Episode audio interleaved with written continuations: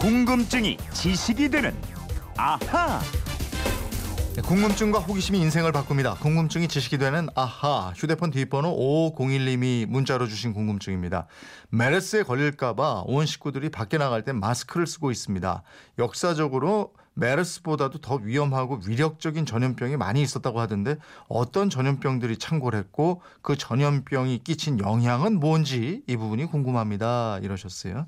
예, 늘 손 씻기를 생활화하고 있는 김초롱 아나운서와 함께 알아보도록 하겠습니다. 어서 오세요. 네, 안녕하세요. 김초롱 씨는 감기 말고 전염병에 걸려본 적 있어요? 있어요. 어 뭐요? 여기 턱 밑에 아픈 거. 뭐지? 볼거리. 이거 걸렸더니 때? 초등학교 때요. 아. 네, 이거 걸릴 때 학교에 오지 말라고 하더라고요. 예. 예. 아 그것도 이렇게 그 전염되고 이러니까. 그럼요. 제 친구들이 자기도 학교에 안 오겠다고 제 예. 볼을 만져서 막 비비고 왔어요. 아, 그랬구나. 진짜 걸린 거 있죠. 예. 네. 학교 안 오려고. 어, 어릴 때는 없어요. 어릴 땐. 그랬어요. 네. 예. 인류 역사, 세계 역사를 바꾼 역대 전염병에 대한 궁금증 보내주셨는데 그런 전염병들이 많이 있었죠. 아유 그럼요. 우리 인간의 역사는 전염병하고의 투쟁의 역사다. 이럴 정도로 수많은 전염병과 싸워왔고요. 그 중에는 세계 역사와 물꼬를 바꿀 만큼 많은 사망자를 낸 전염병들도 있 었습니다. 음, 그래서 전염병이 전쟁보다도 더 무섭다 이렇게 얘기들 하는데 예. 그동안 어떤 전염병이 인류를 괴롭히고 또 역사를 바꿔왔는지 이거 하나하나 좀 짚어보도록 하죠. 예, 먼저 전염병의 대명사격인 페스트입니다. 음. 이 쥐가 옮기는 페스트균이 일으키는 급성 전염병인데요. 6세기랑 14세기, 19세기에 전 세계에 유행하면서 사람들을 공포에 몰아넣었던 전염병이죠. 음. 이게 페스트를 흑사병이라고 그러죠? 예. 온몸에 시퍼런 출혈이 일어난다고 그래서. 아, 그렇습니다. 네. 그 시퍼런 멍 때문에 검게 보인다 그래서 흑사병, 네. Black Death라고 불렀는데요. 특히 14세기에 창궐한 흑사병은 불과 4년 만에 네. 이 짧은 기간에 유럽 인구의 3분의 1 이상, 최소 2,500만 명에서 5천만 명까지 몰살시켰습니다. 어, 엄청났죠. 예. 이 패스트로 수많은 농민이 희생되고 노동력도 부족해지면서 지주의 파산으로 이어지게 네. 됐고요.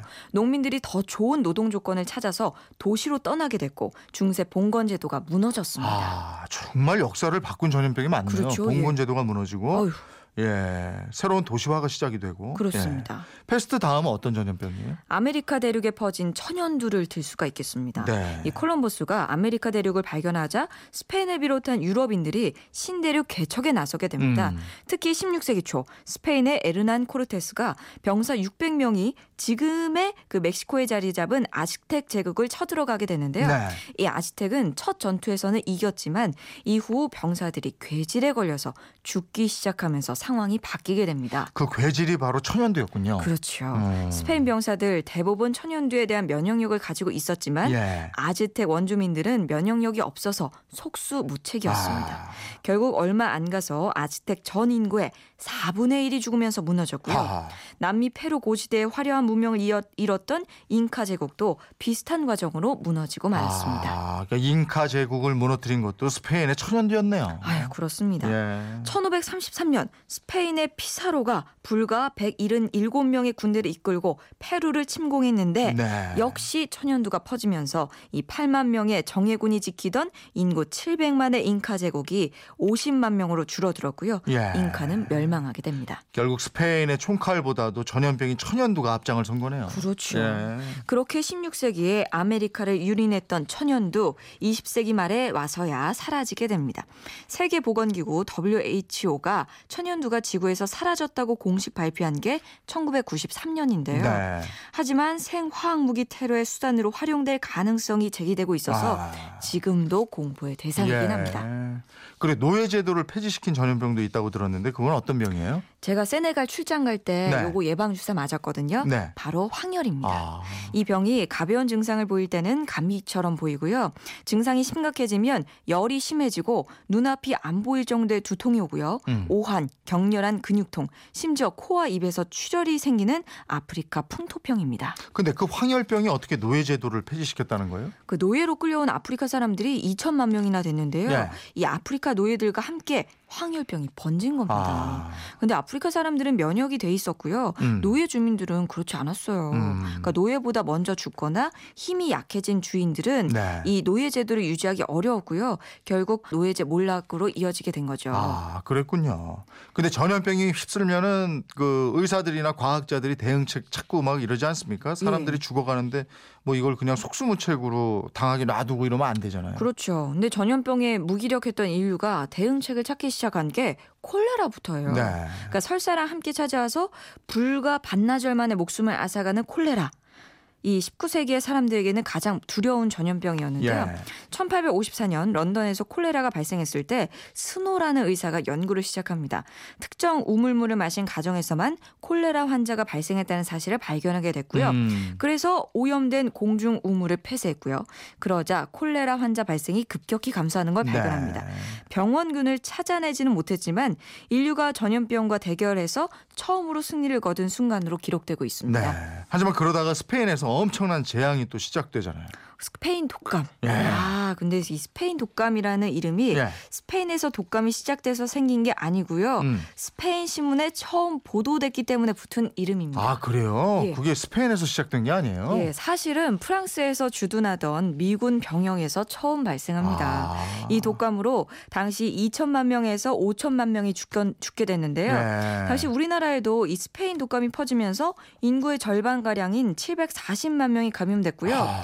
14만 명이 사망한 것으로 기록돼 있어요. 아 그래요? 예. 그러니까 이 스페인 독감이 전 세계적으로 이렇게 퍼졌고 그렇죠.